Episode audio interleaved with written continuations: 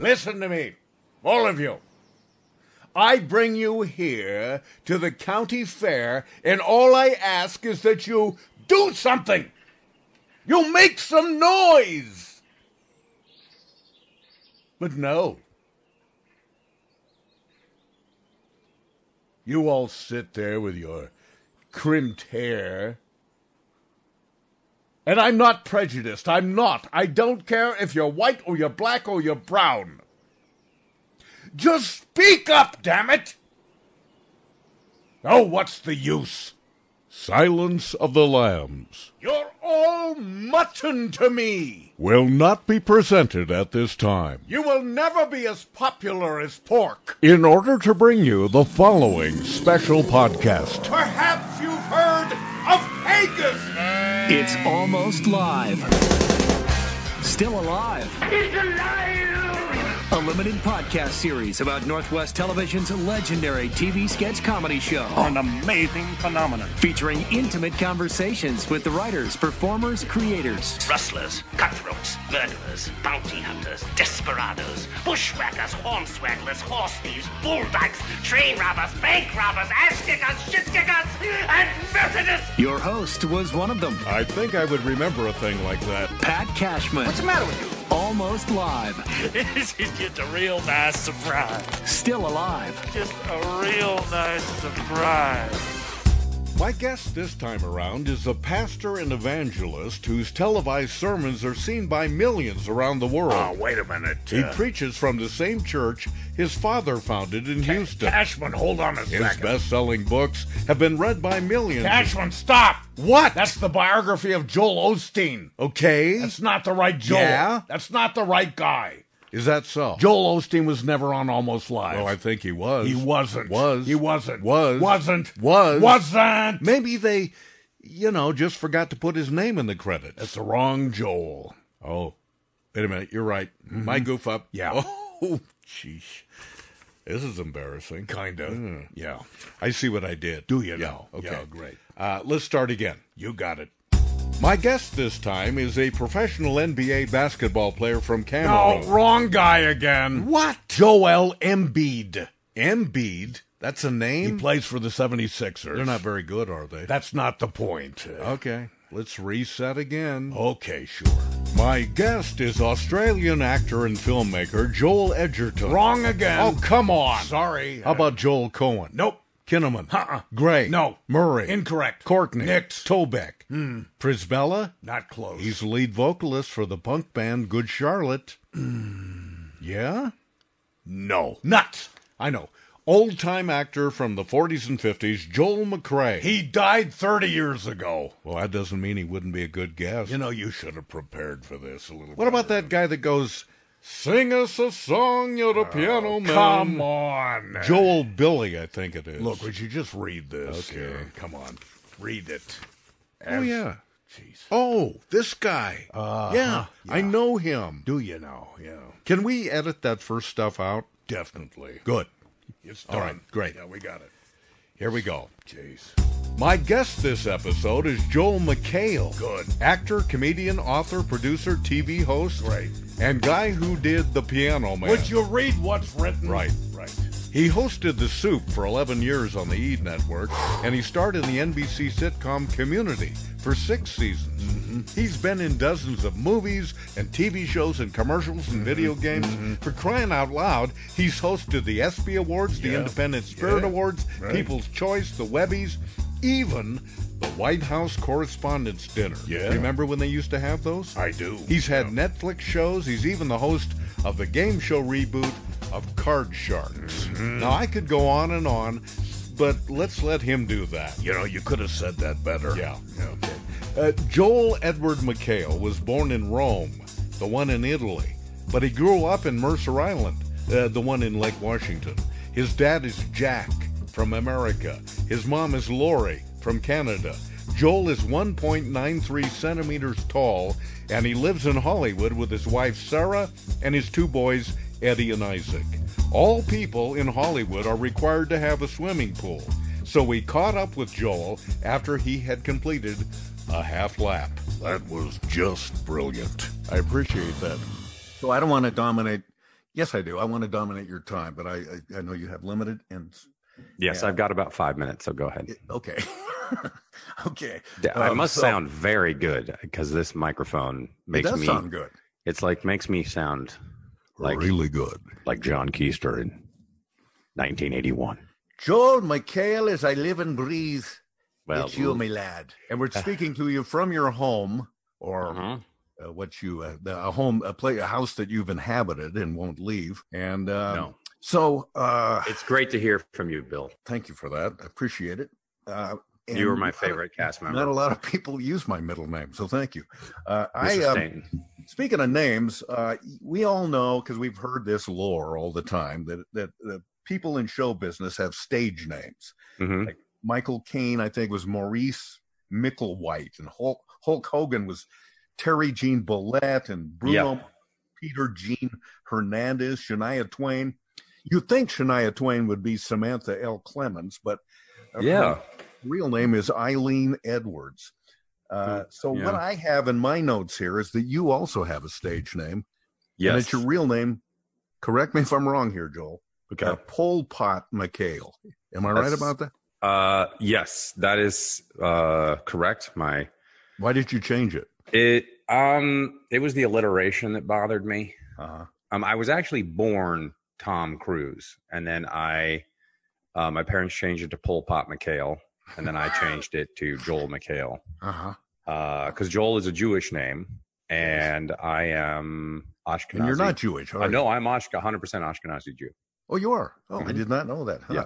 Because it says in my notes here you're part Irish and part maybe Norwegian or something. Oh, like yeah, that's right. I was wrong about that. Yep. That's, Okay, all That's right. correct. So- I'm almost you- half and half, and then there's little bits of, uh, you know, other, the other w- very white uh, people in there. But it's uh, my, and also Sarah, my lovely wife of almost 23 years, Pat. You'll get there. Hard to believe she's that old now. Um, I was at your wedding. Certainly uh, you remember that. That's definitely not true. And well, I was uh, passed out for a lot of yeah, it. you. That was the first time I knew that your son had good physical strength because he was pretty young then. He just dragged you out. Yeah, yeah. Uh, no, Sarah just did the 23 and me and found out that she she's a lot of Norwegian. So I think we're basically brother and sister. Oh, oh that's good. And well, that explains um, a lot. let me. Uh, I'm gonna. This is. We, we know all all that's happened to you is is so legion that that I don't have time or frankly any interest in going into any of that. What? But, Oh uh, but I want to talk to you about the time leading up to Almost Live because Yes. that's what this podcast is all about. Yeah. So, um, tell us where you were born, and No. where you've lived, and where you went to school, Uh, well, uh, please. mm, how much am I making on this? It's going to be a big surprise. All right. I was born in Bend, Oregon in 1937. And uh, that was before. Um, The only th- the only truth in that is that you were also born in a one syllable town, but it wasn't Bend. uh, Was that's it not, true. Uh, was it I was not born in Rome? Roma. Rome. In a little while you're leaving, starting on the journey home. Soon I'll be alone, the one who loved you. La la la la la. Somewhere in the heart of Rome. Uh, Roma. I was born in Rome, Italy. Uh, not on purpose, or very much on purpose. Uh, my brothers were too. Uh, my How, how how did that happen? my dad was in the CIA. No, I don't mean how did it happen. We know how it happened, but why Yes, were you? Why was he in Rome?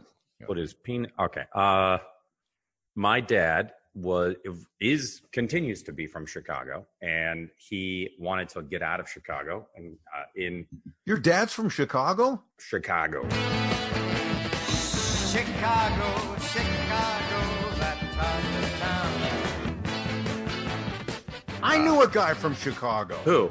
Oprah? Larry Jenkins.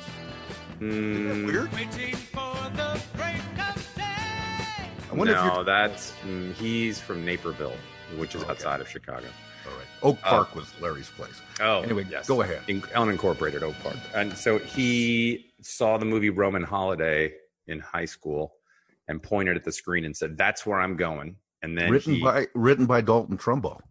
oh, Uh, that was my other stage name. I was, under a under an assumed name. Yeah, right because of the uh, the Red Scare. blacklist. Yeah. You state your full name. Dalton Trumbo. Uh, when and where were you born, Mr. Trumbo? I was born in Montrose, Colorado on December fi- uh, 9th, 1905. What is your occupation? My occupation is that of a writer. I have some other questions, Mr. Trumbo, I'd like to ask you. Are you now, have you ever been a member of the Communist Party?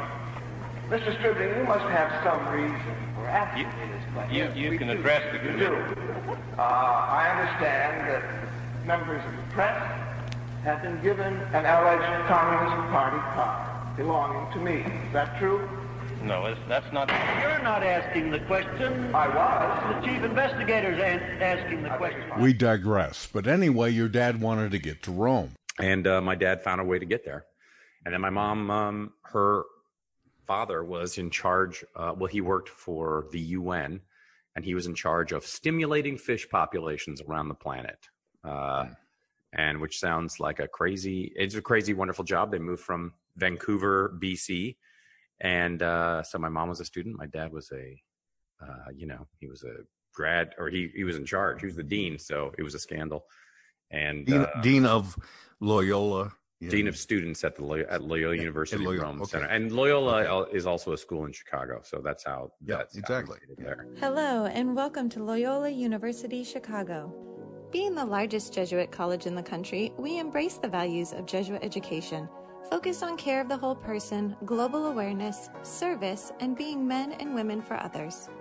We can see you here, and we believe that your journey starts at Loyola University Chicago. And um, they had a family, and uh, my aunt, uh, my aunts and uncles all lived there. My aunt and uncle still live there, and uh, my grandparents moved from Rome in 1980, 1979. And, Did you pick up the language? Uh, I don't The know. language would be Ital- Italian. No, I picked up Japanese, but uh, That's odd. That's Uh, odd. yeah, I don't know how that happened. Uh, so uh, that's how we ended up there. And then we, my dad did not want the dean of students job only paid like six thousand dollars a year, and even though Rome was cheap at that point, they they decided they wanted to raise Americans for some reason. Hmm. Uh, no, and so they wanted because we were they didn't have enough money for American schools, so they decided to move to Seattle because my dad my dad my grandfather gave my dad a lead for a job. And when you go from swinging early 70s Rome, Rome to Seattle early 70s, it is not Seattle comparable. was not the same place as, as it is today. There were billboards that said, "With the last person in Seattle, See you later." turn off Yeah. the lights because Right. Boeing was tanking." And The Boeing company announced that they'd be laying off most of their workforce. They had 103,000 employees. They finally wound up at 39,000. It absolutely devastated the city of Seattle and its economy. the economy was tanking. And my dad said, as he drove to his job at Weyerhaeuser, which he had never worked in forestry or anything, he said out loud to himself, alone in the car, he said, The fun part of my life is over. and, uh, and got to them, you know, like God. almost 40 years later, 40 years later, uh, you know, they, they love it. And uh, I think once in a while the rain gets to them, but they, you know, Seattle has expl, you know, everyone knows what it's become. So, Oh my God. Yeah. yeah, So you. So that's where. That's how you got. How old were you when you moved to Seattle? really young, uh, like 19, I think I was like three or four. Oh, so you don't. You don't really remember Rome growing up there. I have uh, all these weird, you know, you know when you know when you think you don't remember something, and then you realize some of those memories are there, and you're like, oh yeah, I do remember that part, and I do remember that part. So there's some Yeah. like there's a city called Ostia Antica, which is the old port city of Rome, which is now nowhere near the or pre, it's very far away from the ocean now because silts moved in, and I was like, oh, I have very ocean distinct moved out. memories. Yeah, ocean fled. We're out of here. Ostia Antica, 30 kilometers southwest of Rome, was ancient Rome's major seaport. The clearly discernible ruins of restaurants, bakeries, shops, houses, and public meeting places gives a good impression of what life must once have looked like in the 50,000 strong town. But uh, so th- I have distinct memories of that, uh, of our VW Bug, which we seem to have 12 of them. and uh, so then we moved to Mercer Island, Washington, which at that point was cheaper than Seattle, and that's why we moved there. Hmm. Uh, and now it's uh, it's it's gone up in value. Is And that then- the original house that they live in now? Is that where you? No, there was, it Grew was a different house Ah. on the top of the island, uh, closer to the Mercer Island High School where I also went to. Um, and uh, and so they so then we moved to New Jersey, uh, to Haddonfield, New Jersey, which is right outside of Philadelphia. With history dating back to 1602, Haddonfield is one of the nation's oldest towns. Many historic and period homes still exist today. As you can see, Haddonfield is a great community with much to offer. How old were you then? Then I was like seven or eight, seven. Like so, we weren't in Seattle for very long, and So then you're starting school at first, yeah, second grade there. Yeah, I I went to um, uh, let's see, I went to well, I still I hadn't started. I guess I had. I was just getting out of you know what it, might, it was just at the end of preschool. I think I did an extra year of preschool because no one could figure out why I couldn't read, and uh, and so I went to a place called Pixie Hill in Seattle. Excuse me, in Mercer Island, and then when we went to uh, New Jersey, uh, I was always very incensed because the Mariners were terrible in the 70s and they were a brand new team in the 70s. And then we went to 77, I think. yeah, well, then we went to uh, you know the Philly, the Phillies were the Philadelphia Phillies. It was it was the whole th- you know they won the World Series and I felt so I was like I don't think I can root for them. I can't just jump on this bandwagon. Uh, Did it's- they like Mike Schmidt playing third base? yeah, it was Um, a legendary team. Tapped. Carlton will have to make the play. He does. So the Royals go down in the seventh inning. and the Flyers were great. Uh, so then my parents didn't like New Jersey and they didn't like the East Coast, and they also didn't like the way we were talking. Uh, I, I guess we sounded like, we were. how, how were you talking? I think we were like, "Hey, mom, uh, when, when we going into Jersey?" Uh, I think I don't. Yeah, I think we sounded like we were in The Soprano. That, that's what they. I think they kind of made that up, but Come out and take it, you dirty yellow-bellied rat, or I'll give it to you through the door. I think they realized how much they did like the Northwest, and the Northwest still was kind of an open frontier at that point, and is stunningly beautiful for six months out of the year. So they moved back, and they also realized they had a bunch of friends they had made, and yeah, yeah. and then they were in for the long haul. And we grew up on Mercer Island.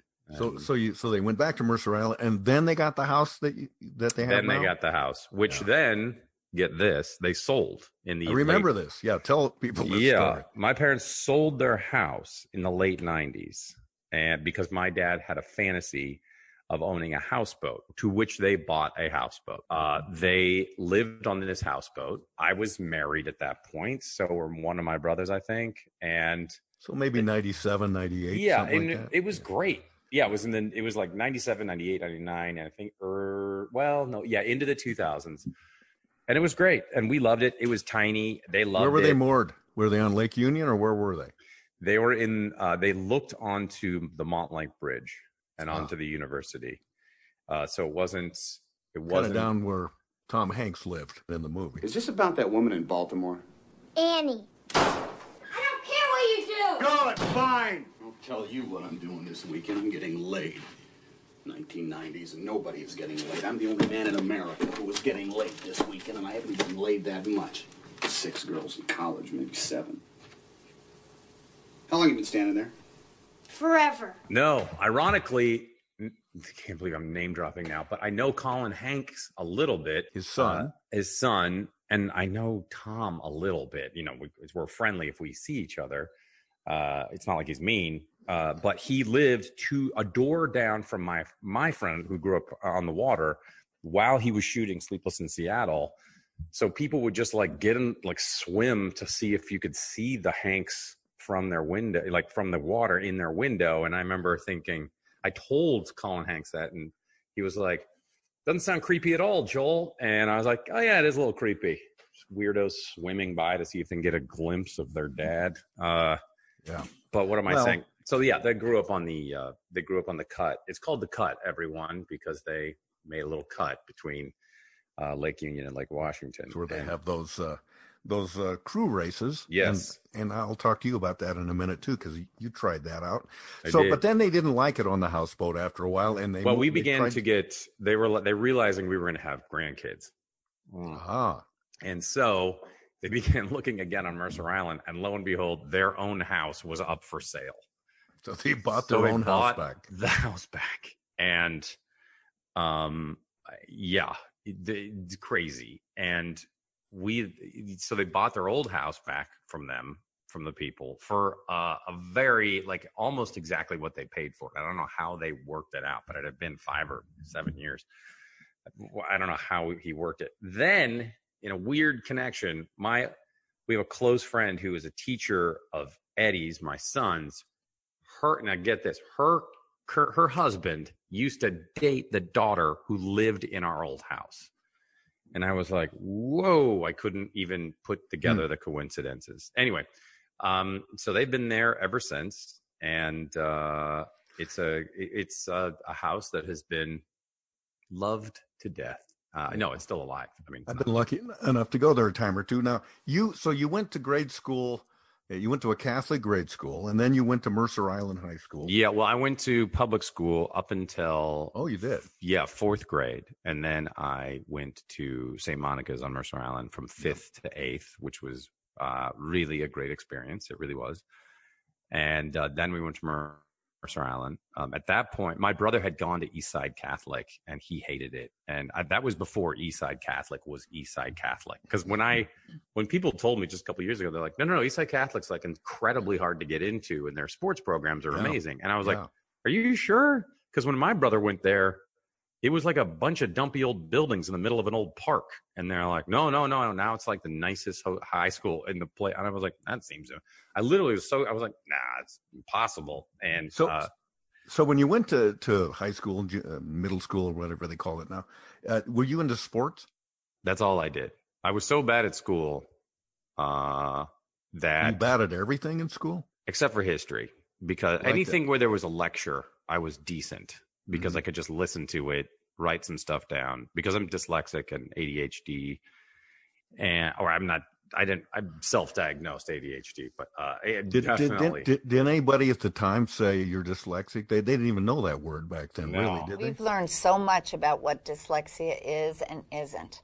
We know it's a brain based condition that impacts reading, spelling, and writing, but it's not a problem with vision. Dyslexia is a problem with understanding and working with language. Dyslexia is a lifelong issue that tends to run in families, so there's often a parent or a sibling who also has it. they said i was an idiot and uh, that's half true. No they said i was a slow starter. I was told that when i was a second grader which we told like my sons are dyslexic and uh we told the doctor because the doctor was like describing eddie's symptoms and i'm like you're describing me. And she said oh yeah i was wondering which one it was because it's passed down from the pa- a parent Really? and was, your, was your mother and dad?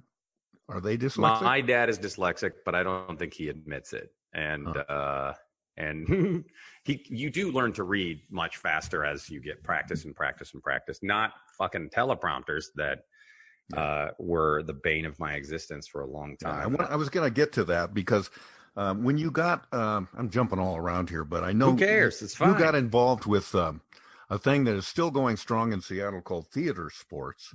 It still is. It's Yeah. going. That's, what I'm told. It's another sold out Friday night here at Unexpected Productions in the Pike Place Market, home of the Northwest premier improvisational group.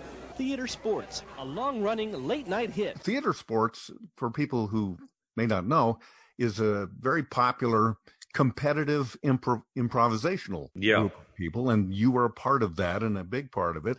And that didn't require you to read anything. It was yeah, that it worked out great. off the top of your head. So and I'm again jumping ahead, but so when you go to almost live, we'll get to why you got there in a minute. Yeah. Now all of a sudden, if you're in a studio piece, you have to read a teleprompter, and and you had to hide the fact that you were struggling through it because you couldn't. Oh, Pat, the it. anxiety that I had going into live bits with teleprompters. And you oh never told God. anybody though, did you? No, because I didn't want to, you know, I I didn't want, I wouldn't admit that to anybody. And at that point, I was, you know, had a lot of shame about it that I couldn't read.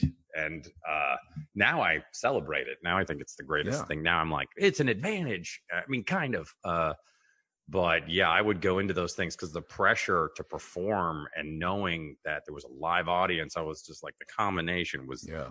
dizzying. And then I'd see people like you or John, and you would just, it was effortless. And uh, I was like, how do they do that? And so I would, I would just read stuff out loud. Like I'd be on the toilet and I just read out loud the shampoo bottle to, uh, I was like, maybe this will help. And, um, What- Did did you did you try to beat that by memorizing a script? Yeah, so I would memorize it as well, and but there was still a lot of like, so you memorize it, and then you, you, uh, you, you just hope that it doesn't change, you know. And I've talked to uh, like Bill Hader from SNL, who's on Yeah. Barry. He's got Yeah. the same thing, and he would just memorize everything he ever did and freak out. He said, "Here's I'd totally freak out if they started changing." This place has everything chutes, ladders, the outdoor concert from a Zoloft commercial.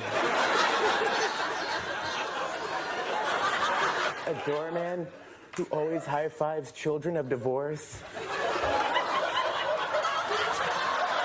This place is gonna have everything ghosts, ghouls, goblins, my son. And that TV channel at the hotel that's like about the hotel. And then I found out that Christopher Walken is the same way, where he oh. would ask for the sketches a week in advance so he could have time with them. Come on, Jonathan! I gotta have more cowbell. But the last time I checked, we don't have a whole lot of songs that feature the cowbell. I gotta have more cowbell, baby. I think if I, if I just leave and uh, maybe I'll come back later, and we can lay down the cowbell. Come on, baby. Gene, wait. Guess what? I got a fever. And the only prescription is more cowbell. and and so I, I know like the skill of people making these last minute adjustments is pretty pretty impressive. And uh and i so i would this is why almost live was thank god for it because it was on a even though it was a big deal in the northwest it was a uh it was not i mean i know that the comedy central thing i came after the comedy central years but i was so uh but i was so lucky that i could fuck up on camera and only uh you know only a you know a number of hundred thousands of people would see it including all my friends who would make fun of me but it wasn't on a i wasn't eating it on a national level Yeah. and so i loved taped bits i loved the bits where we could improvise Yeah. on camera Yeah, yeah. I want to talk about that too. I'm gonna just I'm gonna again do a moonwalk back to Do it. when you uh when you got out of high school and you went to the University of Washington. Yeah. Uh, did did you since you you say you were not a very good student? Did you how did you go to UW? Were you on a uh, athletic scholarship? No, I was recruited to row, uh, to be on the rowing team. And had you ever rowed before? Yes, I had rowed in high school. I want to row on the crew, mama. That's the thing I want to do, mama. You'll see your slim son putting crimps in the crimson when I row on that varsity crew. Anything that required that would allow me to play a sport and move around or run after a ball or run at something, I was doing. Uh, the I mean, I to this day I regret that I never wrestled. I was like, I should have wrestled. Uh, but I played basketball and baseball and football and soccer and darts. I got into darts and I played a lot of pool, uh, ping pong, tennis team. You fucking name it. I well, was you're a very competitive guy too. yeah, it's not. I and I have to kind of control it. Um, I mean, I'm not like Jordan in the in the, the Last Dance. I, I wish. Uh, no, but Was, uh, wasn't that a great series, by the way? God, it was. okay. I have it all recorded. Yeah, I know won't it's the get- greatest. Yeah, and I I, just, am about halfway through it, and it's it's fantastic. You'll you'll. I'm just love it. worried about when he starts mocking Gary Payton that I'm gonna like throw the throw the computer. The glove. I had no problem with the glove. Well, every time I see a shot of them playing the Sonics, it, I mourn the fact that the Sonics aren't in Seattle anymore. That that just sucks. It's It really fucking does. sucked, and it's Howard Schultz's fault, and he knows it. Yep, yep, it is. And uh, he he says that he's a victim. That's the best part. He's like, they they tricked me. I was like, they tricked one of the greatest businessmen on the planet. They tricked you. I regret it. Uh, there's nothing I can do to bring the Sonics back. I uh, naively thought that uh, the people who bought the team would keep it here. That didn't happen. When did you know you made a mistake? I think I knew maybe within a year when I started seeing young kids with Sonic jerseys on, and it really uh, made me realize uh, the deep wounds of t- taking a sports fans sport team away from young fans. Just say, look, I it wasn't for me, and I some guy wanted to pay more than was ever paid for a, a basketball team, and I like money, so I took the half a billion dollars. That's all you have This to is say. the this is the approach of many uh, well-known billionaires, Joel, Mhm. who do not take the blame for anything. Yeah. No, I mean it's like what's it, when what's his name? I think it was uh, Rockefeller was on his deathbed. The the the oldest one. They were like, "How much?" John how John D. Yeah, I was like, "How much money is enough money?" And he he. Oh, someone's hold on one second. Uh, I'll pause for a second as this as my Go ahead. as the no no I'm gonna let it, it's that's the doorbell which is hooked into the phone system. So the entire fucking house lights up like a Christmas tree, and is someone gonna it sounds like it's saying "Love you, uh, and then the oh yeah, they just accidentally. Um, love you." then they uh, then we have three dogs, and the dogs are like, "Someone's here!" And then they just run like it's a jailbreak towards the gates. Anyway, Yeah, so what we am have, I saying? We have two dogs that do the same thing. um, You don't even need a doorbell if you got dogs. no. Fuck. So, anyway, so uh, what am I saying? So where were John? D. Rockefeller was asked on his deathbed, like, how much money is enough? He was just, and his answer was like, just one more dollar. And I was like, oh yeah,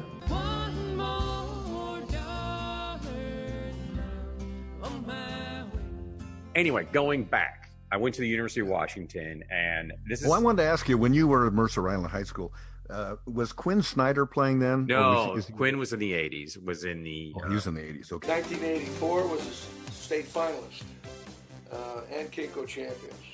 They went 25 and three. Quin Snyder and Brian Schwabe were juniors. So Quin's, I played with Quin's little brother on the basketball team, and Quin's dad was uh, he was vice principal. Uh, for those of you uh, tuning in, Quin Snyder uh, was the one of the better basketball players ever to come out of Mercer. Yeah, he went was. to Duke. He played on. I think he got a Coached at Missouri, I think. And, and then, well, he was an assistant coach uh, for the Suns, I think. Yeah, and he coached in Yeah, Missouri. I think that's right. Yeah. Um, and there was another uh, Brian Schwabe was also a player on his. Well, I remember him. Yeah. He went to Northwestern and he was unbelievable. And then there was Wasn't another- related to Les Schwab, Oh, the tire guy, was he? Free beef now at the Les Schwab sign. You know, I just ad libbed that. I- How did you come I up with not- that? I did not Just- write just- that Can you out. just It's like not- take that apart? Because this is like No, like I that can't tell you. IFC Just- show Iconoclast where they just like I do have are a, you? I How do have you like it?" four or five writers in the room with me. Really? That that one that one was my own right there. Is Hans Eric in there? Yeah, he's here. Hans Eric. What? Ne- Never mind. Voices. Go back to what you were doing. Become a child.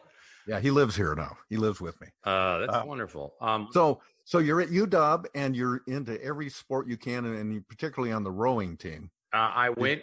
I, you I recruited to row, and that was when.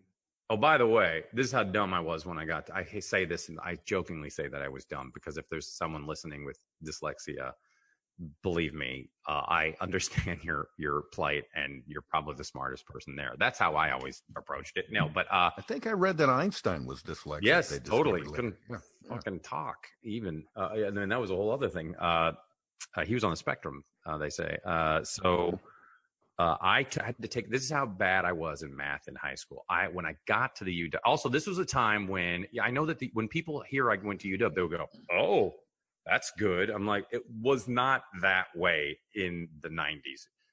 You could get in pretty easily, and I know the UW people are like, "How dare you say that?" uh, but you could get in pretty easily. So I also I cheated all through high school because I didn't. I just I was like, well, I the only way I'm getting out of here is just by making all this is just by getting the answers. And so then when I got to college, I had to take a math class that was worth zero credit. It was a high school math class because I didn't have enough math credits from high school. They're like, okay, you got in, but you must take this math class just to get into like uh, college math or to to Mhm. certain degrees required it. And I was flunking that like a champ. And the teacher said at the end, he goes, "Hey, are you going to take? Uh, uh, are you going to go for a degree that requires any math?" And I was like, "Fuck no! Why? No way am I going to? Are you kidding? You can see how bad I am at this." And he goes, "Okay, I'm going to pass you." But do not take anything with math. And I'm like, I'm not going to. I don't want to. Oh, man. I believe you lucky? And You're sw- you're singing to the choir, man. I just could not get math. I flunked it in college, Huh. and you had to have it. You know, you had to have it. But uh, Yeah. somehow I graduated uh, for other reasons. But yeah, it no, was- I, I, and I I, just- I I- should never have gone to college. I should. I don't have the excuse of dyslexia either. I'm just stupid at math. I always have been. Have. Were you good? Weird question. No. Uh, were you good at geometry? No, am I good at geometry, algebra, trigonometry? I love you. And I know that if you love me too, what a wonderful world this would be. I was really good at geometry. My to the point where my teachers were like, "What's wrong with you? You you I aced geometry and everything else was a D. Well, to tell you the truth, I don't think I ever got to geometry because you had to get through math first. you had to get through like algebra. It was like a second door into the house, and I never got to the second door. Yeah. So I I rowed and I uh the rowing team I don't know what they're like now, but they were a bunch of super assholes and uh they had all these traditions and requirements and A lot of hazing, So right? much hazing I my theory was if you're if you participate in a sport that has no spectators, they're going to come up with their own culture and figure out a way to feel important. And this is me very being very insulting of the rowing team. But I love that Boys in the Boat book. Uh Yeah, I was going to bring that up. That's great. Yeah, that was good. That But used to be the sport at the UW. yeah, Uh, and it's it's I mean they were very prestigious. yeah, incredibly good when I was there, and I was on the I was a freshman, so I and they would once if you got into the freshman boat, uh, they would shave your head and your eyebrows off, and then they would put all that hair into a pillow, which was then in a display case full of hair pillows, which was very Ed Gein. Uh, That sounds the normal. serial Yeah. killer. Hello, I'm Mike Lindell, inventor of My Hair. Pillow. Thanks to your support, you've helped make My Hair. Pillow become one of the fastest growing companies in America. And um, then I didn't push a chair in properly. They had all these colored tiles that you had to walk along, and then this. Um, so finally, the the uh, senior rowing team had it with me and this guy named Jason Riney, who is a lawyer for Microsoft and married my high school friend uh, Suzanne Russell. Uh, so shout out to the Rineys, and uh, uh, and he. Uh, and so this the team surrounded us and smacked us uh, smacked us around, and I I was like, this is not what I should be doing, and I uh, and so I left and um, I quit, and I was in a fraternity at that point, and I walked in and I was like. I was like, "Oh, is this how fraternities work?" I tell them what happened, and we all go down there, and the fraternities like, they're like, "We should report this to the police," and um, and we didn't. And I was just like, I'd see those guys on campus, and they make my blood boil. Just a bunch of dorks. And uh, so you can see how how I've really let it go, Pat. I've really come to an. Uh, but that was really weird, and I didn't fight back because I was like, I'm gonna lose a fight pretty badly to eleven. Uh, and so Well, it's it, you know you got to at some point realize that this isn't for me, and Yeah, but I really not, I- not have regrets I, about I it. actually enjoy. I like to this day. I wish I, I, if I lived in the Northwest, I would definitely buy one of those sculls and go out rowing because I love that. And if I had a boat, I'd go out on the ocean. And if I had a pony, I'd ride him on my boat. And we could all together go out on the ocean, set me up on my pony on my boat. Uh, then I had a couple of friends uh, in the fraternity who were on the football team. Uh, Chico Fraley being one of them, and uh, he was a scary, scary athlete, but a really I nice, remember him. really nice guy. And he said, "Coming out for football." We also had a guy named Tom Gallagher on the team who was six eight and three hundred pounds and slim. He was a monster, and so um, Where I did they position him? he was on the offensive line, and he was one of those guys that was like he didn't really make it in the NFL, but I was like, how the hell did Tom Gallagher not make it? He was the strongest, scariest guy on the team. Uh, Lincoln Jeez, Kennedy was the only guy that was At his height, they might have made him a might have made him a tight end. Uh, Mm. If he yeah, he could run. I remember he ran like a five, like it was like a five two 40 yard dash, which is pretty good when you're dragging 300 pounds. yeah, along. what's that's humming along. Yeah. And uh, uh, so I did that for two years, too much. And I didn't play. I played one year of football in in high school, uh, and I was way, way, way, way, way out of my league. Uh, and I think they liked me because I was. I told a lot of jokes. And I gained the trust and respect of the team on skit night and uh, where I nailed a skit. It was like one of my better performances. I look, I'll look back on that as like, oh, that's a highlight of my career when I nailed it in front of the football team, and uh, I made fun of the team doctor, who was. Then I realized I had screwed myself because now the team doctor hated me. Um, but I- Well, let's let's let's it. jump from that because that's the first time in this interview, which I'm handling so poorly, that you brought up performing, uh, entertaining Mm. people. Where, how, where did that happen? Were you doing that stuff in high school, or I were you in Pat, theater? you're in killing this interview, and you're talking to a person that talks almost as much as well. I would say I even talk more than you. You did it as a lig, but I, as my wife, will roll her eyes as soon as I start talking. Like, and she, but can you please just can we go? Can we leave this party? And I'm like, no, I still am. I have so many points to make. And then I'll just blah blah blah blah blah blah. Well, my wife has heard every story I've I know. Yeah, so many times. That's part of the, our problem. I will. Uh, but but so when Oh, did you ahead. start? When did you? But I mean, when did you start saying, "Hey, wait a minute, screw rowing and and, and math and and Well, football. oh, I, I want to perform it in front of an entertainment." That was in. New Jersey. That was when. Oh, really? Yeah, we did. So I was in first grade. I repeated. I didn't repeat first grade, but I went to something called transitional first grade, which was like in between preschool and or excuse And kindergarten. college. And I don't even know if it exists today. I just knew that we took nap breaks and no other class did. And then the teacher would sleep. They should have kept that going in college. I Oh. think that that'd be a better experience. No joke. I And you need more master at naps in college. I could take a three minute nap.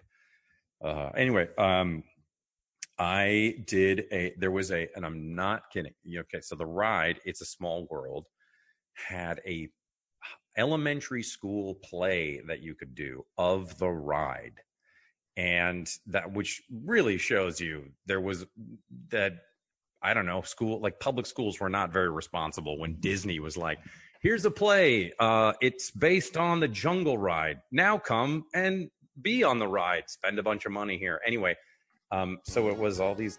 It was this uh, this kids version of a, a a stage show of It's a Small World.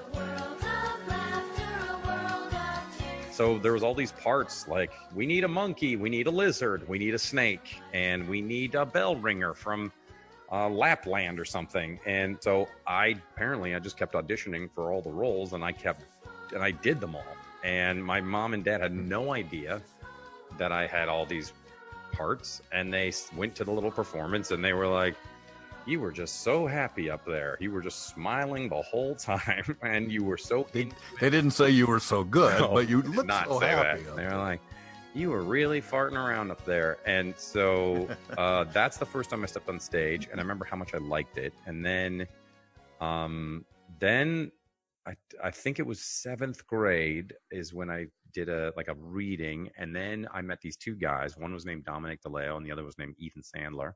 And then eventually I met this guy named John Atkins, and we all were thick as thieves in um, seventh and eighth grade. And Ethan was a very accomplished actor at that point. Even as like a seventh grader, he went to the Bush School in Seattle and had already been in like Seattle Children's Theater, and he was the lead in a bunch of stuff. And um, so I did a play in eighth grade. I did. Uh, was it freshman? No, it was eighth grade. Uh, Remember what eighth it grade. was? Yeah, it was Oliver.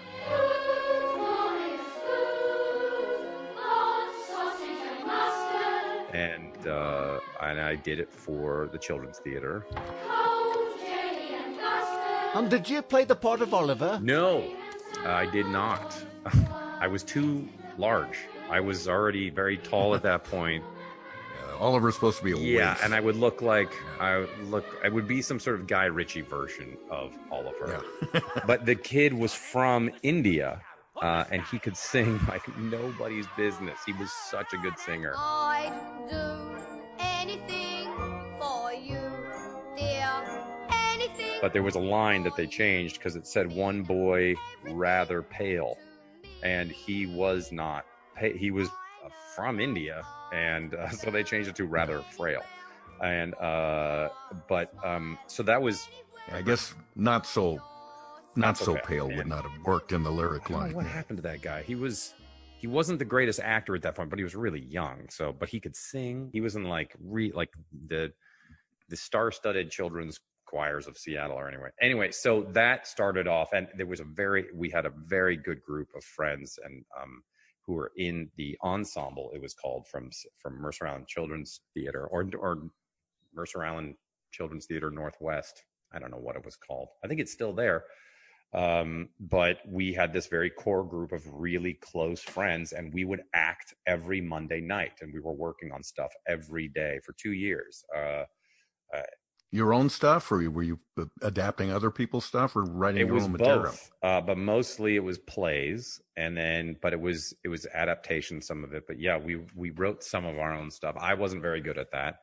Uh, Ethan did that, and then uh, so anyway, we, that's how we. So being like theater nerds, and we were all playing sports. So like Ethan was the captain of the football team while doing all these plays. He was he was an adult by then, and I was just kind of like, I want to be like him. He seems to have his shit together, and that's what I would like. And so we, and also there was these the two, people I'm still very close with, uh, Amy and Suzanne. Uh, their last name was Brom, and they were in every play with us. Um, a few of those people came out and really did well. Like Ethan is here in Los Angeles, and uh, he is a accomplished writer, and he and I just did the Family Feud together because our kids go to the same school. Welcome back, Celebrity Family Feud, everybody. The McHale team won the game.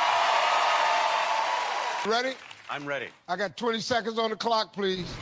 Come on, man. Let's win the Here we go. money. Here we go. We asked 100 men, what, what does LeBron James have that you don't? Talent. And uh, Dominic was Mankini on the soup. Oh yeah, was he funny? But honestly and seriously and truthfully, like it's one of my favorite shows I record.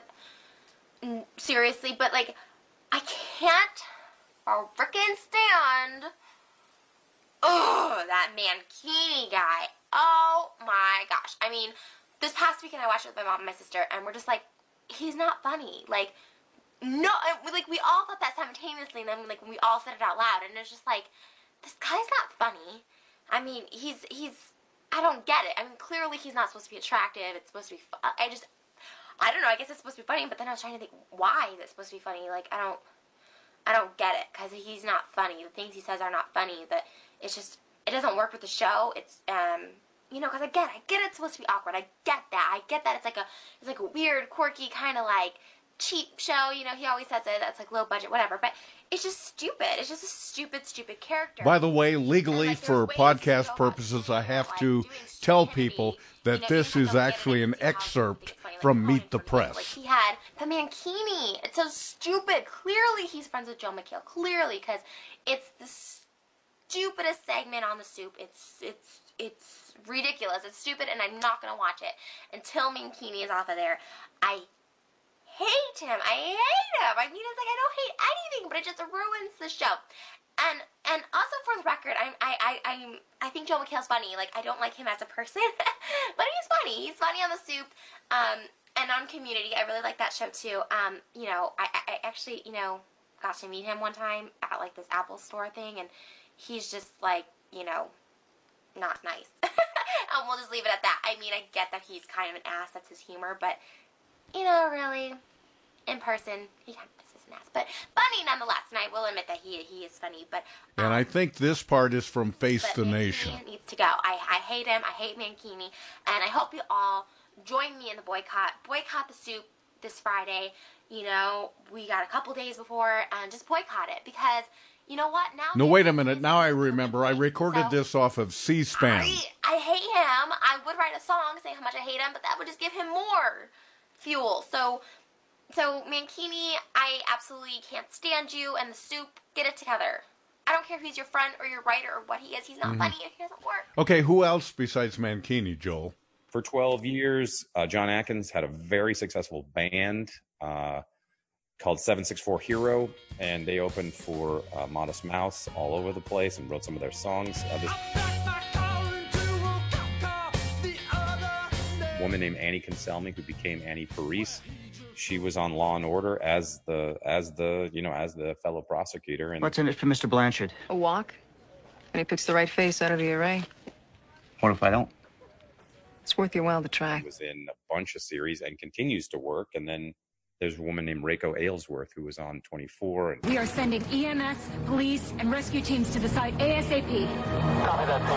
Alien versus Predator. So there's all these people that came out. A lot of connections there, uh, man. that came out of that class, and it was, um, it was really cool. My, yeah, my class. I didn't have a group like that. Uh, But you must have there been was this- quite the. Now there was this one kid, um, and I don't know what happened to him. Uh, trying to think of his name, uh, Jeffrey Dahmer. That was Mm. it. And he, he, they said he had an eating disorder, but I didn't know him very well, and I don't know what became. of him. Well, Pat, that's let's get different back- than like performing. That's you just brought up. I mean, you probably know now he's one of the most notorious serial killers in American history. But uh, I know, I know. So it's really easy but to I went criticize from like I had somebody a that you close don't group know. of theater friends, and you're like, I knew a guy that wanted to eat people. That's how you. I'm just, I'm just trying to to make this relatable. that's all. you made it the I don't have the pedigree that you do. Uh, Okay, you brought up a so- horrific. So let's get back to you. I'm sorry I tried to bring myself history. into this. Okay. Um, And, and you're telling me this stuff. I'm thinking, why didn't? It's always obvious in hindsight. Why didn't I? Why didn't I pursue theater with the same alacrity that I thought I was going to do sports at? Because this is where my heart is. This is what I want to do. I want to make people laugh. I want to. I want to make people feel something, and I want to perform in front of an, an audience. Uh, It sounds like you it was, it more of a hobby for you than something you started thinking of as a career at, at that I point. well, I knew actually in about seventh grade, I was like, "This is what I want to do. This is," Ah. and uh, I, I just remember thinking, if I have to ever get a real job, I'll just do this until I have to get a real job. And um, I don't. Uh, I, I and I was just I was and I was just like, I'm gonna do this until I can't. Uh, and I, I was, but I was, but I had this like, oh, you got to get good grades and you got to go to college, you got to do all that. So I had those kind of responsibilities that which flew right in the face of everything else I was doing. So school was always the back seat. I and kids, I don't recommend this. I don't recommend blowing school off. I just, I think I've wasted too much time. Uh, not your fault, mine, because I want to get to almost we live. will. It'll I've been- happen. No time is being wasted. Yeah. Okay. Okay. So, so I mentioned this thing called theater sports Mhm. uh, earlier. Um, it was great. And, and and and almost live. Was there a connection to how you got to be part of Almost Live? Were you an intern at Almost Live? Is that so I, that's Okay. exactly it. So I was in college doing plays, and I was at uh, theater sports because I'd gone and seen them in junior high. Ethan's mom drove us there. This is a place located down in Pike Place At Market. this point, right? yeah, but at this point, this version was near the university. They had switched theaters. At Ah. one point, they were at the Intiman Theater. Um, right. And uh, so anyway, we this guy named Keith Dahlgren was on stage. I'll never forget it. And then of course Randy Dixon, who was who to this day uh, runs Unexpected Productions, and then a couple other Deidre Ricketts, who is uh, who is now a casting director down here in Los Angeles and has been for years. Uh, who, uh, there's another a guy named Bob, and then this woman named Barb Klansnick. Or excuse me, her name is uh, Frayne Masters now. Uh, you, please edit around that. Uh, this woman, just say this woman named. I don't even know how you're remembering so many names. I don't either. I could come up with three Well, right now. This is all the beer I had last night. Uh, including Dahmer. Masters, who is to this day a very close friend. Very close friend that you called Barb Klasnick Now, at first. This just edit this part out, but she changed her. Oh, sure. Yes, You know but I She will. changed her name from Barb Klansnick to Frayne Masters, which I still to this day can't call her, and she gets offended, and I'm like, "What the fuck do Oh, you okay. expect?" Yeah, you're right. I'll definitely Yeah, edit that so I could call her Frame So- so- Masters. anyway, uh, So I found an almost live bit where you and what's her name are playing an engaged couple talking about what they agree they have in common. House or apartment? House. Dog or cat? Dog. Kids or no kids? Kids. Oh. Tartar control or whitening toothpaste? Tartar, Tartar control. Assisted suicide or lingering painful death? Lingering painful death. Oh. So how did how did you? Uh, so you get uh, your and I just thought no uh, to almost live. Yeah, no, but I thought it was magic. I was like, oh my gosh, this is what I want to do, and then I really pursued it, and I uh, I get into college and I start taking classes, and I took a class in high school with a guy named Matt Olson, who you probably you probably remember Matt. Yeah. Uh, he lives in Seattle now. He he was down here for like 15 years and did well, and he's What kind of classes? Drama classes? no, we took classes? improv classes, and I Oh, remember really? there was we were taking an improv class from Randy, and uh, there was three of us in the class, and then a guy dropped out, and then it was just Matt and I for weeks, and it was the beginning. Oh, here's the doorbell again. Come on. I just have to. This is the problem. He's My gonna have to go brothers. take if you're just joining us, you've probably grown a beard by now, ladies and Oh. Gentlemen. Especially you ladies. And uh, but we're going to get to almost sure live in. Joel's time on almost live. Someone's coming in this marathon edition my house, and I've never even seen them. So, all right, we're oh, this is of I'm the gonna die. podcast. Uh, so anyway, um, I did everything I could to get on theater sports and did that. Uh, I and I loved it, and I was on stage like four nights a week. It's really where I cut my teeth, and and I loved it. And then my mom said, "You need to apply for an internship to uh, Almost Live." And I was Pat. I listened to you every morning uh, when you were um, when you worked at KIRO, and so I loved your comedy. I have since fallen out of love with it uh, after that. No, well, you were a kid.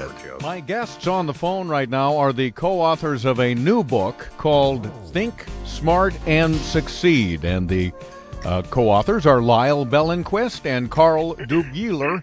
And first of all, good morning to you, Lyle. Good morning to you. And good morning to you, Carl. Um, actually, Carl's in the other room. Well, Let yeah, me get him okay. for you. Hang on. Carl. If you're if you're just joining us, we are talking, or we're- we're going to be talking with the authors of Think Smart and. Hi, this is Carl. Hello there, Carl. Hi, who's this? It's it's Pat Cashman doing an interview regarding the book you and Lyle wrote. Right. Uh, think smart and succeed. Yeah. Now, Mm-hmm. do I have you both now? Lyle said you wanted to talk to me. Well, see, the deal is when when you have co-authors, uh, you try to get them both on at the same time. So you want me to get Lyle? Well, yeah, that'd be great. if you- Okay. all right. Lyle! Telephone for you! Lyle! We are um, Yeah! interviewing the co-authors Live from the radio! of a new book Right. called uh, Think Smart and. Yeah, this is Lyle. Yeah, Lyle, this is Pat Cash. I remember, yeah. Good, good. Uh, I don't suppose Carl is. No. Yeah, uh, that's, oh, I can ju- get him. just no. Wait, just stay on with me, would you? No problem. All right, I want to. I want to talk to you about the book. You bet. What about it? Well, in chapter three, uh, you outline some steps. Uh, that- actually, I didn't have anything to do with that chapter. Oh, come on. Carl wrote that one. Hang on a second. Wait, no, please. Carl! would you please? Carl! Telephone! We are trying to interview the authors of. Hi, this is Carl. Yeah, Carl. Who's this? It's Pat Cashman. Oh, yeah. Now listen to me, Carl. Listen to me. Okay. Is there another phone there in the room or in the office or wherever it is you two are right now? Right, yeah, there, yeah, we do. Okay. All right. You stay on this phone. Okay. And then you tell uh, uh Lyle? Yeah, Lyle, you have him Okay. get on the other phone Right. so that we have you both on at the same time. That's a really good idea. Yeah, thanks. Hang on, hang on a second. All right, all right. Lyle! So finally, Lyle, pick up the other phone! if this works out here, we should finally So you get on the line with us! be able to talk to the co-authors of this book, Think Smart and Succeed. Can you hear us? Okay, I hear you, Carl. Is Lyle, are you there too? Am I where? On the phone with us. Yeah, And yeah, I'm here. Apparently you are, so that's good. Uh-huh. Right. So then I, I've got you both on the line at the same time now, right? Yes, you do. That's right. Carl? I'm here. Lyle? I am right here. Perfect. Okay. I don't know why this was so hard to do. I Yeah. I, I don't know what the hang up was. What the what, was? Hang up. Okay. Oh, for crying out loud! I loved your comedy, and so I applied for an internship at Almost Live and at your radio station. And I got both. I don't know how it all happened. But not simultaneously. Yes, so simultaneously. It was? See, my memory of it is that you did the almost live internship and then that was over. Oh. And then you said, Hey, I'd like to intern on your radio show. And That thought, is how it- almost live. Why would you want to do a dumb radio show after you've already No, that is how it been, been to the mountain? Well, I wanted no, that is how it happened. But the way it worked was I got both in the same quarter uh, at college, and my it was because my mom was like, my mom literally filled it out. She's like, I'm applying for you, and because I was such an ADHD Your mom- scatterbrain. Your mom, uh, yeah, and I would be like, okay, I'll see you later, and I'm just gonna go dribble a ball for an hour, and uh, and then I got both. Then I decided to take the almost live one because it was you know it was a, a television show with you know, and you were on that. And then I had to go. I remember talking to you saying, I'm going to turn down the internship to take the almost live. And you gave me some like faux shit about it. You're like, oh, really, Joel? Okay. Well, you know, I don't know if I'll ever talk to you again. And um, the way I remember it is I did not want you to be the radio I don't- intern. I thought you were way overqualified. Well, I don't know those qualifications, but so then I stuff. did the almost live internship, and then I did you. Then I did your internship. So after the th- one quarter goes by, then then I started working for you for um for another quarter when Dori Monson was your weather and traffic and news guy, and uh and we all know what happened to Dori, right? I knew that he used to pal around with Dahmer a lot, but I, did, I didn't hear what happened You to need him. to do that. some. This is your memory is very fuzzy, and but so but sure that's is, how that's how it all went down. And I, t- mean, honestly, I just wanted to be try to be your friend. Uh, so it all worked out. I would, Well, you were an amazing uh, intern, and and uh, I'm gonna I want to talk to about some of your favorite bits on Almost Live because I don't want this to to get go on forever. But a couple of things on you being my radio intern is that you were extraordinary. First of all, more than once you'd show up with coffee and donuts Oh, yeah. morning on on your own dime. You're not making any money. No. And I, and I couldn't believe it. I And got to ingratiate myself, my friend. well, you did. But the most amazing thing you did, and you and you know what I'm going to tell you about, is I started getting these letters at the radio station from this from this young man. First name was Justin. yeah. I won't say his last name. Yeah. And he, uh, the letter started out kind of nice. They were like, Hey, Pat, I really like your radio show and I like you on Almost Live. And I think it would be really swell if you and me and John Keister and we all got an apartment together in downtown Seattle boy. and we just hung out together and we watched movies together. and I and I wrote him back. I'm polite. I'm picturing an 11, 12 year That old. was your kid in my mistake, is writing him back. Yeah. And then so I'd keep rebuffing him, uh, not rebuffing, but I just say, "Hey, that sounds great. Uh, you know, maybe another time. I already live. I got a house, and yeah, but that was it's nice hearing from you." Then the letter started getting darker and darker, and then and then they would then they even had more than veiled threats. in them. I remember Like, these. If you don't, if you don't, if you don't respond to, and then he starts sending gifts, which I would send back to him, and then they got even darker after But yeah, that. you didn't open his gift. And I didn't take it seriously. I, I just You didn't because I didn't yeah, know. see, I don't know that's- anything. that's murder. And You coulda get- And you're a young guy, and you're telling me, the old guy, that hey, you know, you should employ a little wisdom here. This guy could be a threat. Maybe you should call the cops. And I go, oh, Yeah. no, it's nothing. So then you, uh, on your own volition, you didn't tell me you were going to do this. You drive down because the kid puts his Yeah. address on these envelopes. So you f- see, it's an address in Auburn. Mhm. You drive down by, uh, by No, with. Matt Olson and I drove down. Well, thank you, Matt. Because you go down, you find Yeah. the house, and you park outside of it, and you watch. And at some point, uh, a car pulls up, and a kid. Uh, I wasn't there, so this is what I Yeah. remember you telling me. A kid that's got to be at least in his mid 20s, if not 30s, gets out of the car. And this is the guy that's been writing me Yeah. the letters. He goes into what is apparently is his parents' house and heads down Yeah. to the basement, maybe, apparently. So then you came back to report to me, hey, this is not a little kid, Pat. you should take this seriously. This is an adult uh, who could uh, who could be a little screwed upstairs, and uh, you should take this seriously and report this. I, I never did, but uh, the, the fact that you would take that kind of uh, interest in my safety uh, just impressed the well, hell out of me. I think also irresponsibly, I would get, get you would go you would these letters would come and it would be like opening a bizarre Christmas gift, and because we're gonna get giddy about it, you're like, "You're not gonna believe what he wrote this time," and Well, well, he list. Remember, he one time he listed his favorite Oh, movies, and they were all slasher movies. They're Texas Chainsaw Murder, Yeah. um, or worse. you Yeah. know, those are the wanted us to, me and Keister and him to hang ar- around with each other and there watch. are i mean thank god no one ever came after you. I mean just, just so you know uh, pat is a formidable guy. He has since withered but uh, he's not small so you probably could defend yourself but who would have been ready for like a crazy guy who was sending you love letters essentially or like we're gonna be together so we're gonna do this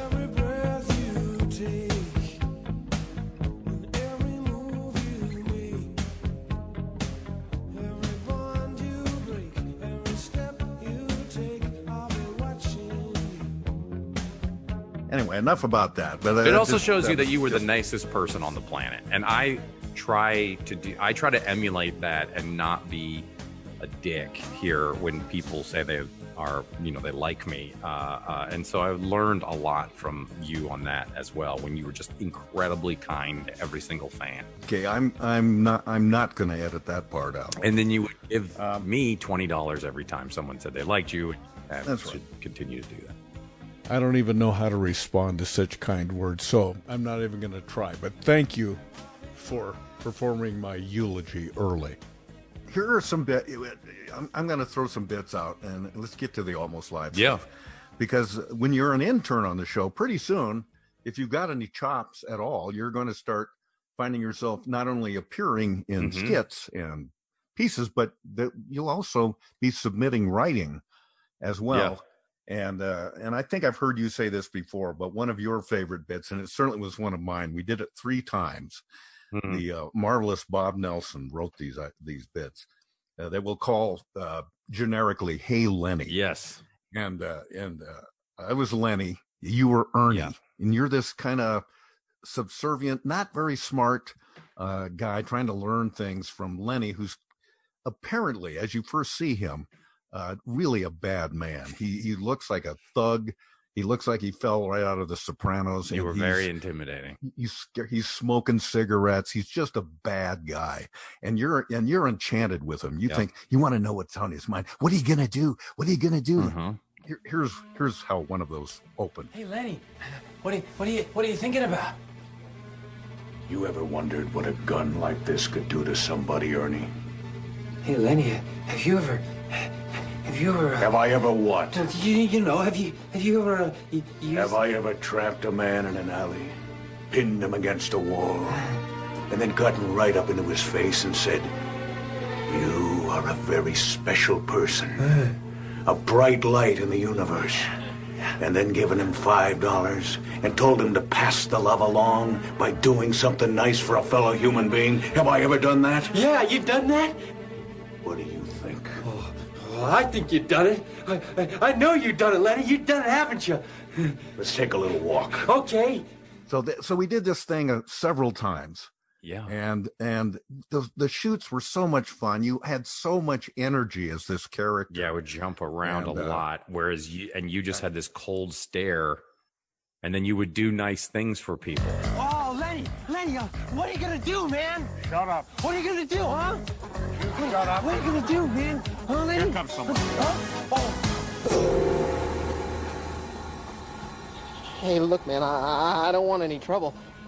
If it's money you want, just take it. Just please don't hurt me. I'm begging you. Do you know that you're a very special person? A beautiful light in the universe and a cherished part of this miracle we call life? Awfully nice of you to say. I, Now, I want you to take this $5 bill, and the next person you meet, I want you to pass the love along by doing something nice for them. sure. Okay. Uh, I gotta, I gotta get going. I'll, I'll see ya.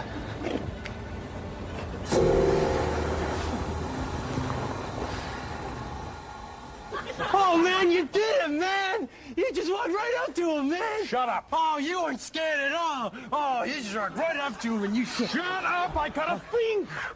Now, how much money we got left? Uh, 20 bucks. Okay, that's enough for four more. Yeah, four more, man! Let's get them. Shut up, come on. Oh, you the man, up! Oh, whatever you say, you're the man! I say shut up! Okay, that's I was just saying. Shut that. up! Okay, I'm shutting up now. Just, just shut up. Stop saying you're gonna shut up and shut up. Okay, well, if you say to me, hey, Ernie, shut up, that's exactly what I'm gonna do. Shut up, Ernie. Okay, Lenny. Stop saying okay, Lenny. Just shut up. Okay, okay. Yeah, the the last guy you think would do nice things.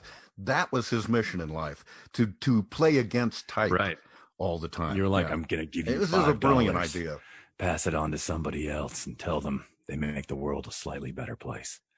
And Another time we broke into somebody's house and cleaned their house while they were Yeah. gone and did the dishes and all of that. Those were the And, and we always get punished at the end because we're yeah, uh, we, we should, we, we're places we shouldn't be. And these two guys don't look like they could be nice guys. Let's assume they're bad guys and we'll punish them accordingly. Another time, uh, we, a woman bought a whole bunch of Christmas stuff and we, when she w- walked away for a minute, we broke into her car and wrapped, gift wrapped all of the presents she had bought. And we got in trouble for that as well, arrested Yeah. Anyway, I love That that a- bit. You were so funny in it and you were, your energy played against my dark, creepy character. that's so why. well. Yeah, that's great. why that thing worked. Oh, you did it, Lenny. You did it. You broke in and you gave him flowers. Oh, that was so, uh, so phantom, Would you shut up? You're kidding. I'm. What are you thinking about? I'm thinking. Maybe I should vacuum.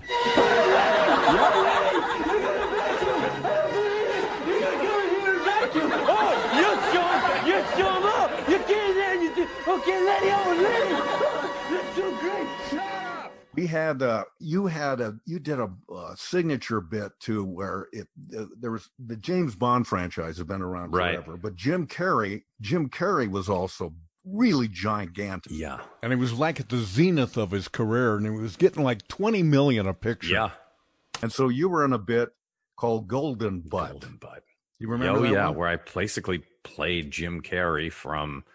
Uh, and very oh, well God bless. Uh, yeah, I remember getting my hair done like that it, from uh, what do you call it? You know, the nature one. the- Ace Ventura. Ace Ventura, and um, yeah yeah, and I remember Keister going, "This is a movie that he'll probably do, like where he plays a character, but he's a secret agent." Money Penny, get me 007. Today's biggest box office star is now the world's greatest secret agent.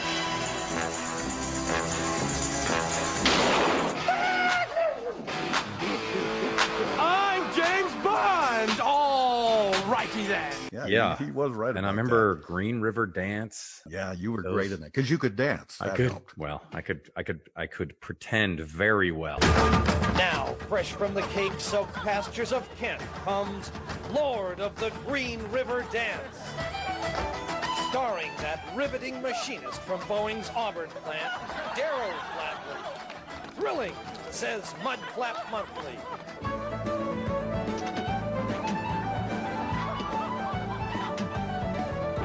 Don't miss the power, the passion, the perspiration of Daryl Flatley as Lord of the Green River Dance.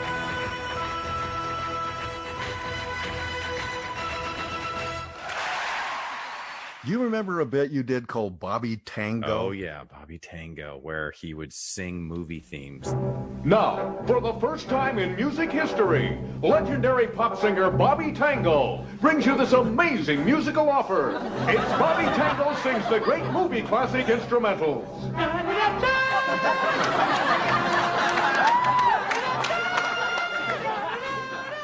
And I don't think like if you showed your kids that today, because those that was a parody of a commercial where people used to go like, "You're going to get all the hits on these albums or tapes," and it would list all the. It would just the, on the t- there would be a crawl on the screen of all the songs that were included in the CD pack.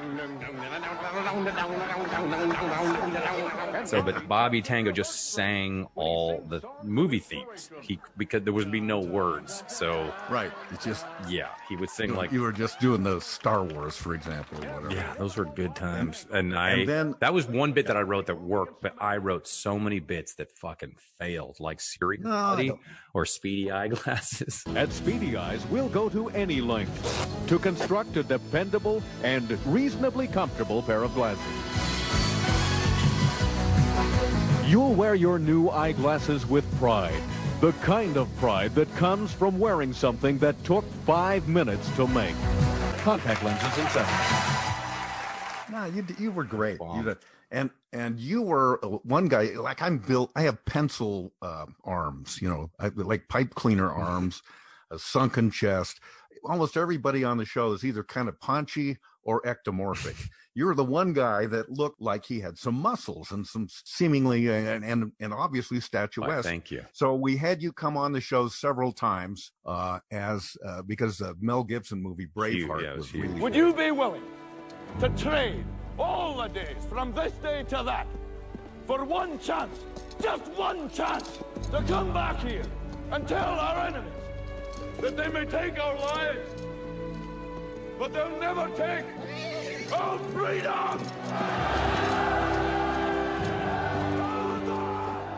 at the time, and you came out in this kind of nonsensical character, but it would be live on the show. Yeah. You'd come out without a shirt, brandishing a huge sword. Yeah, that was. And uh, I I came out on a horse one time. yeah, I remember that. And I remember the bit was about how Nordstrom had uh, nail polish for men exclusively.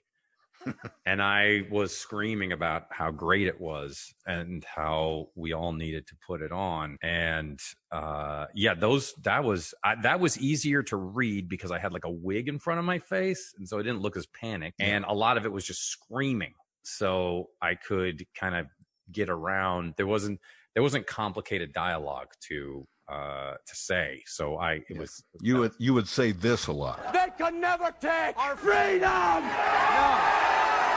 Are you with me? Will you fight? Thank you!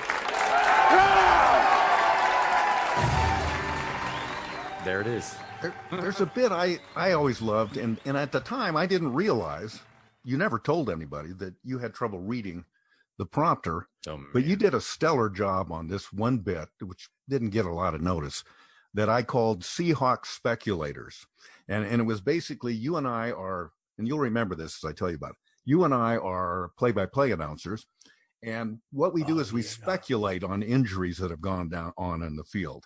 We make them far worse, Mm-hmm. speculating this could be a career-ending injury. Uh, they- he looks like uh, he's. I don't think he's getting up. I think he's unconscious. Then the guy pops right back up and he's fine. He's fine. We Yeah. never never acknowledged that we. how many we- times did we do that I think we only did it once, but that one stands out to me. Third and about two now. Flea Flicker to Billadu. Pass is complete to him, and oh, oh, oh, oh. oh. Billadu is racked up, and he is brought down hard after a gain of maybe two. And he is hurt, Bob. Really hurt. He is down, and he is not moving. This is not good, Bob. And we would not even begin to speculate on the nature of that injury at this point, Jack. It would be pure speculation, Bob. It might be possibly a torn Cartilage. cartilage, I was going to say. Or a ligament. And of course, Jack, you have to hope it is not the anterior cruciate ligament of one of those very valuable knees. Or both of them. But again, we don't want to even speculate on anything of this. I remember because I screwed up a line and I was so I was like, oh my gosh, they just heard me screw up a line because I said career injury ending. And while we uh, continue to wait for some official word, Jack, could you explain what exactly constitutes a career-ending injury? Yes, I'd be glad to. A career ending injury is exactly that. It's an injury that ends a player's career. Like a broken neck? That's a good example. What about a crushed skull? That would almost certainly be an ending injury career. But again, we just But I s- had and but I had said it so slowly that they thought I meant to say it, and I was like, Yeah. I don't even. know. And I just kind of looked around. I think you kind of looked at me and you were like, well, I'm just going to keep on going. Of course, we know that Billadue's family and his close friends are all watching the game right now uh, back in his hometown. And no doubt worrying and praying for him right now as we all are. And certainly, frightening words and thoughts have to be running through their heads right now. Fracture, contusion, concussion, coma, vegetable. And of course, I think you got a laugh for it. Yeah, for this- screwing That was a that was a clever way to s- to say it. God, yeah. And then there's a bit that you must have these things too. There's a bits that I thought this is really funny. This is going to kill, and for some reason, the live studio audience just doesn't. Oh, they don't yeah. react the way I expected them to, and uh, there's been countless numbers of those. I but was in a lot of one one I we did together. It's called literally speaking, and and so it started with a woman that comes on. my first guest is Lucille Skrull Scripner. Hello there. I can't tell you how happy I am to be here. Well, that's what I understand, and that's why we invited you to the show. Now, why can't you tell us how happy you are? I just can't. Okay, then I guess that's about as far as we can go with this interview. Do you have anything to eat around here? You hungry? We could send out for something, I guess. I can't tell you how hungry I am. Well, then I guess you're out of luck because we wouldn't know how much food to order now, would we? That makes me angry. How angry? I can't tell I didn't you. think so. I didn't think so. I'm leaving. All right, thanks for coming by. I can't tell you what a pleasure it's been. I know. So you come on, Well, Mr. Brockleby, thank you very much for coming by. and you punch me in the face. I, um, I see by my notes here that you are a man who lets his fists do the talking. Is that right? And you'll punch me again. Ah, just, uh, just my opinion here. But uh, it seems kind of stupid, if I can say, to let your fists do the talking.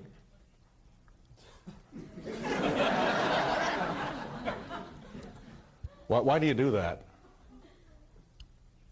Hmm? What's the matter, Mr. Brockleby? Cat got your knuckles? And this time I'm knocked completely out of my chair backwards. That was an excellent answer there, uh, Mr. Brockleby. And I'll tell you. And I thought the physicality of the slapstick would make the audience go crazy, but it didn't. Very much looking forward to your appearance on the Compton Report next week. Don't answer. It haunts me. I hope you'll join me next week when we'll meet a U.S. Senator who rides the gravy train, a woman who goes whole hog, and a guy who's full of crap. Do you know him? I'll never forget when you were uh, you played like a guy on a blind date, but you had the uh, puppy cone over your head. Yeah, yeah. Because you were scratching yourself too much. Yeah, that one that bit played pretty well. That was a That one did bit. great. Yeah, that that played. Yeah. okay. Robert, uh, wh- what are you wearing? You, you like that? It's Aqua Velva. There's something about an Aqua Velva, man. Uh, no, uh, actually, I mean the cone. Is it that noticeable? Well, that was the thing. I'd always put I, like Bob and I would talk about it. They were like, if we just put Pat in the bit, the bit's gonna probably work. Because you were our Phil Hartman, and you uh, you always brought it, and uh, we always knew that if Pat was in it, we were going to be okay. Well, you're you're pretty nice to say that. Do you think I'm Is it- is- joking? It's true. Ah, are you um? Sound like me? So you, but you were really hitting your stride at almost live, and and we we had no idea that the show was circling the drain. We thought this this is going to be around forever. It's an institution now. Yeah. And I know that uh, me, for one, and Bill Stainton, the producer of the show, for another, really wanted you to keep being a part of the show, but you you you had other plans. Yeah, I boy, believe me, it was a very. I realized I couldn't believe what I was doing, which was uh, leaving almost live. I couldn't believe I would be giving that up because I got into graduate school to, for acting at the University of Washington. Ironically, that I was going back to school, uh, and it was.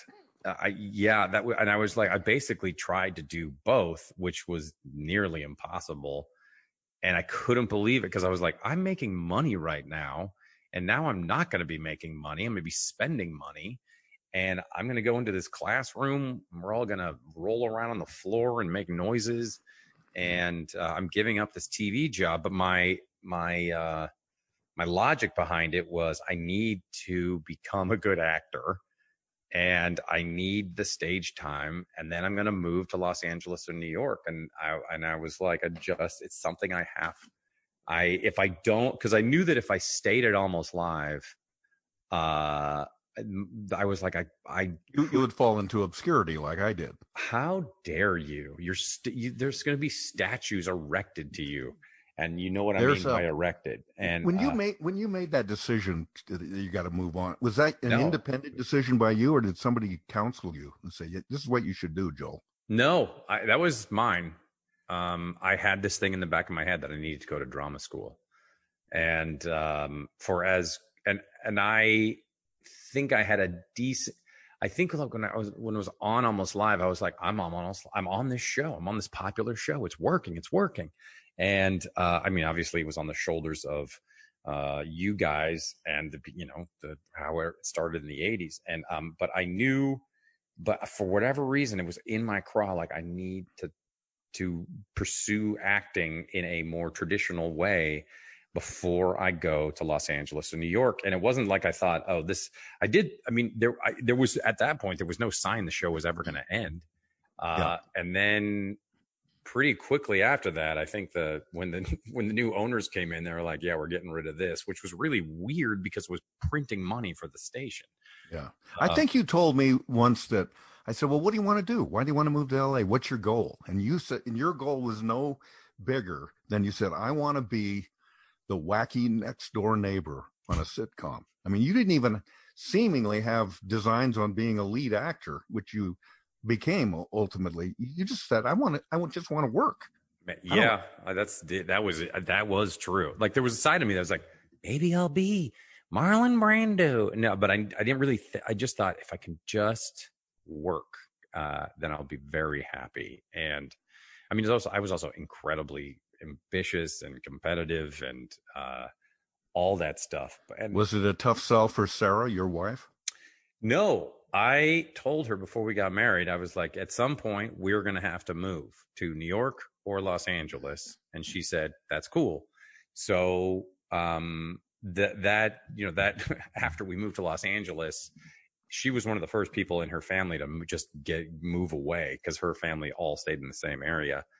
And it, it is a shock, when- even if you're moving somewhere where the culture isn't that different, if you're still moving somewhere in, your your nation it's still like oh we have no friends here we don't know anyone it's so weird and uh that took a while and now it's very strange because now it's very much home and Seattle I go into Seattle now I'm like what happened to that building where Yeah. what happened to those Oh blocks of buildings where do they oh go Oh my God! Yes, you're right. You're Yeah. right. And so now, like, where obviously where we shot almost live and where King used to be is erased. Even I remember Yeah. the almost live alley where we shot Lenny, uh, where there was just condoms all over the ground. Yeah, yeah. That that doesn't even. It's all doesn't exist. And it's all it, it's history, but it, it's a it's a good history. That show had a 15 year run, Damn. and then they continued to rerun it. So do they rerun uh, it now? I think they stopped in September of 2019. I was told, but I don't know for sure. But even at that, that's a 35 year run. Uh, Hmm. That's that's crazy. kind of unprecedented for. because I would still tune into it. Like I remember having little kids and like babies, and I would have to be up feeding them, and then SNL would end, and then here, here we came on, and I was like, oh, this is, and it would always be, it would always be like these crazy lineups of like, well, we got Alice in Chains in here, and uh, the Huskies are killing it, and the Seahawks suck, and the, you know, and I was like, wow, everything's changed. This is all. Yeah. The Seahawks are great now. The Huskies are terrible. It was always yeah. So, but I I uh it's sad that they don't run them anymore because that was just free money for them. Yeah, I know. And but boy, those residuals were pretty sweet. Damn. What do you think bought me my my jet? You know, I, I end every one of these things. Well, hold on. uh, Let me ask you. But did you? How do you have the footage from all the shows, or how do you have any footage from the shows? There's a wonderful man whose pseudonym is um, George Buford, real name Ken McCaw. And he is a longtime viewer of the show that has put everything up on YouTube. He recorded every show and he puts er- every bit. You you put your name in there. I know your name will come up a million times. Just put your own individual name in there and then put almost live and you'll see all those bits like we talked about a minute ago will come up. That is my treasure trove uh, of where how I'm putting these podcasts. That's brilliant. I wish someone had done that with the soup because I think I have like four episodes of it lying around Really? and whatever's left on YouTube. The local KTLA morning news show got into the Olympic spirit with a story about an 84-year-old pole vaulter. It's an inspiring story that shows us what we can achieve if we apply ourselves. Guys like 84 year old Denny Sullivan. Now, he's a senior Olympian who runs every day and pole vaults whenever he can. Yeah, I said pole vaults. This guy has also an amazing way of bouncing back. Take a look.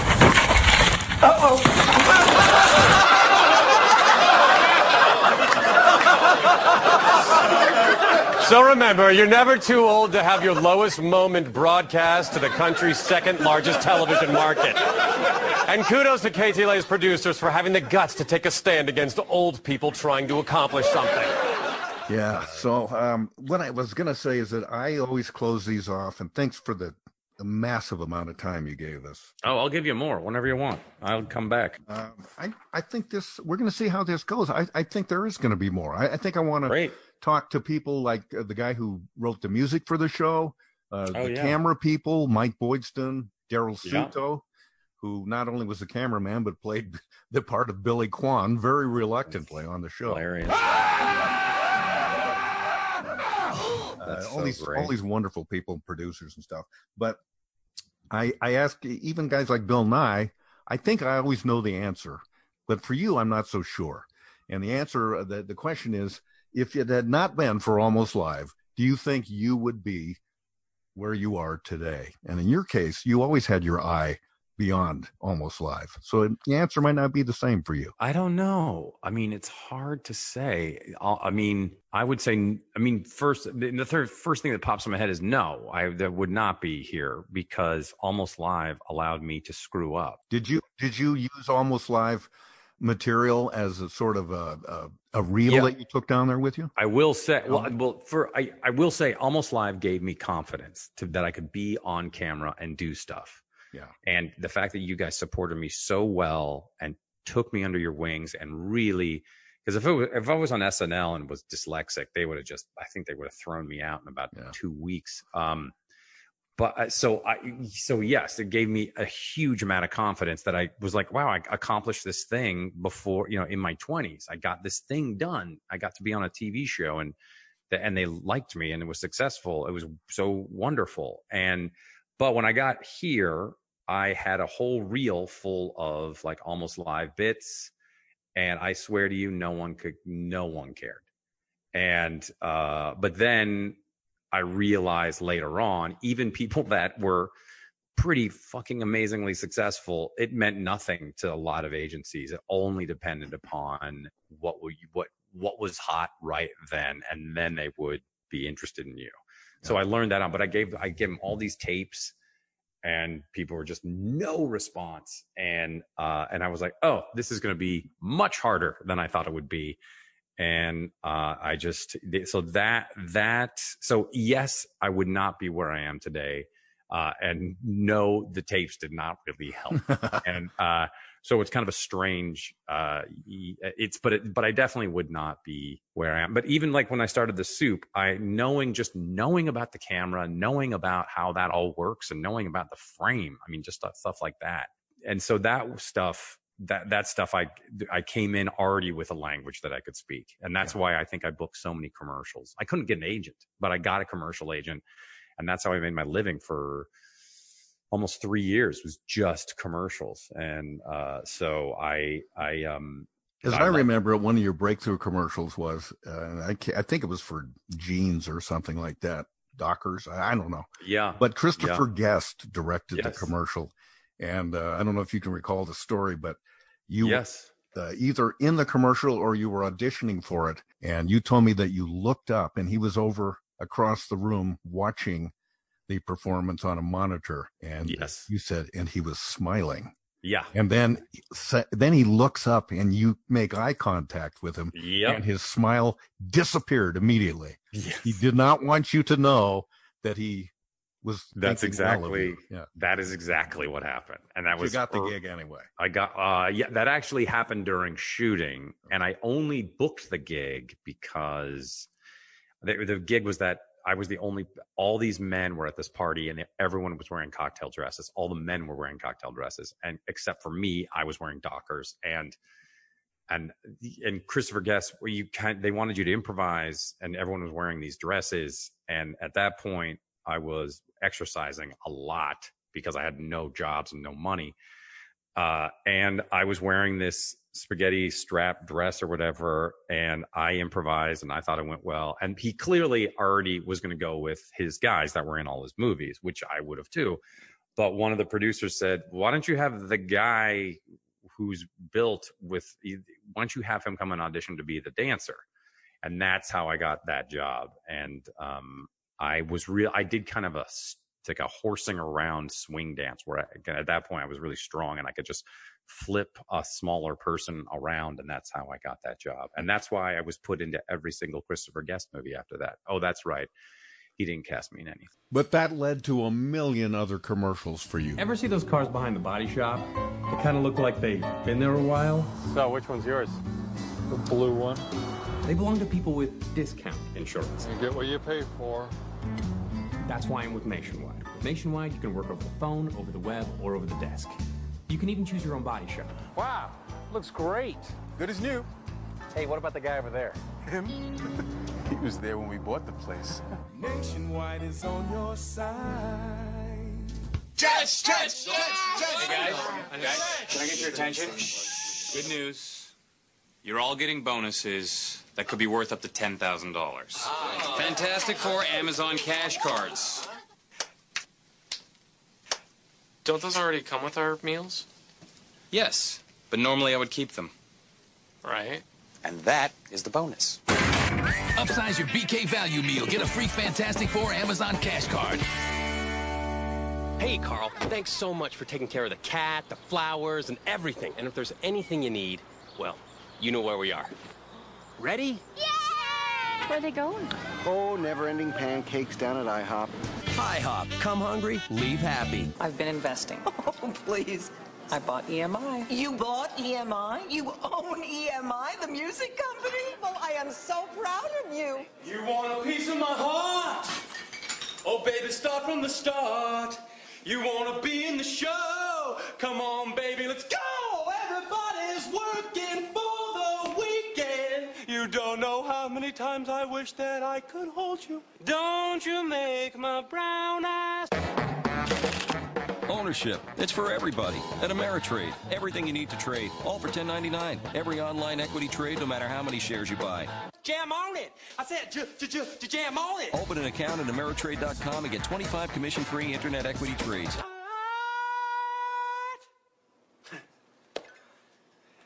Eighty million Americans have a share. Ameritrade.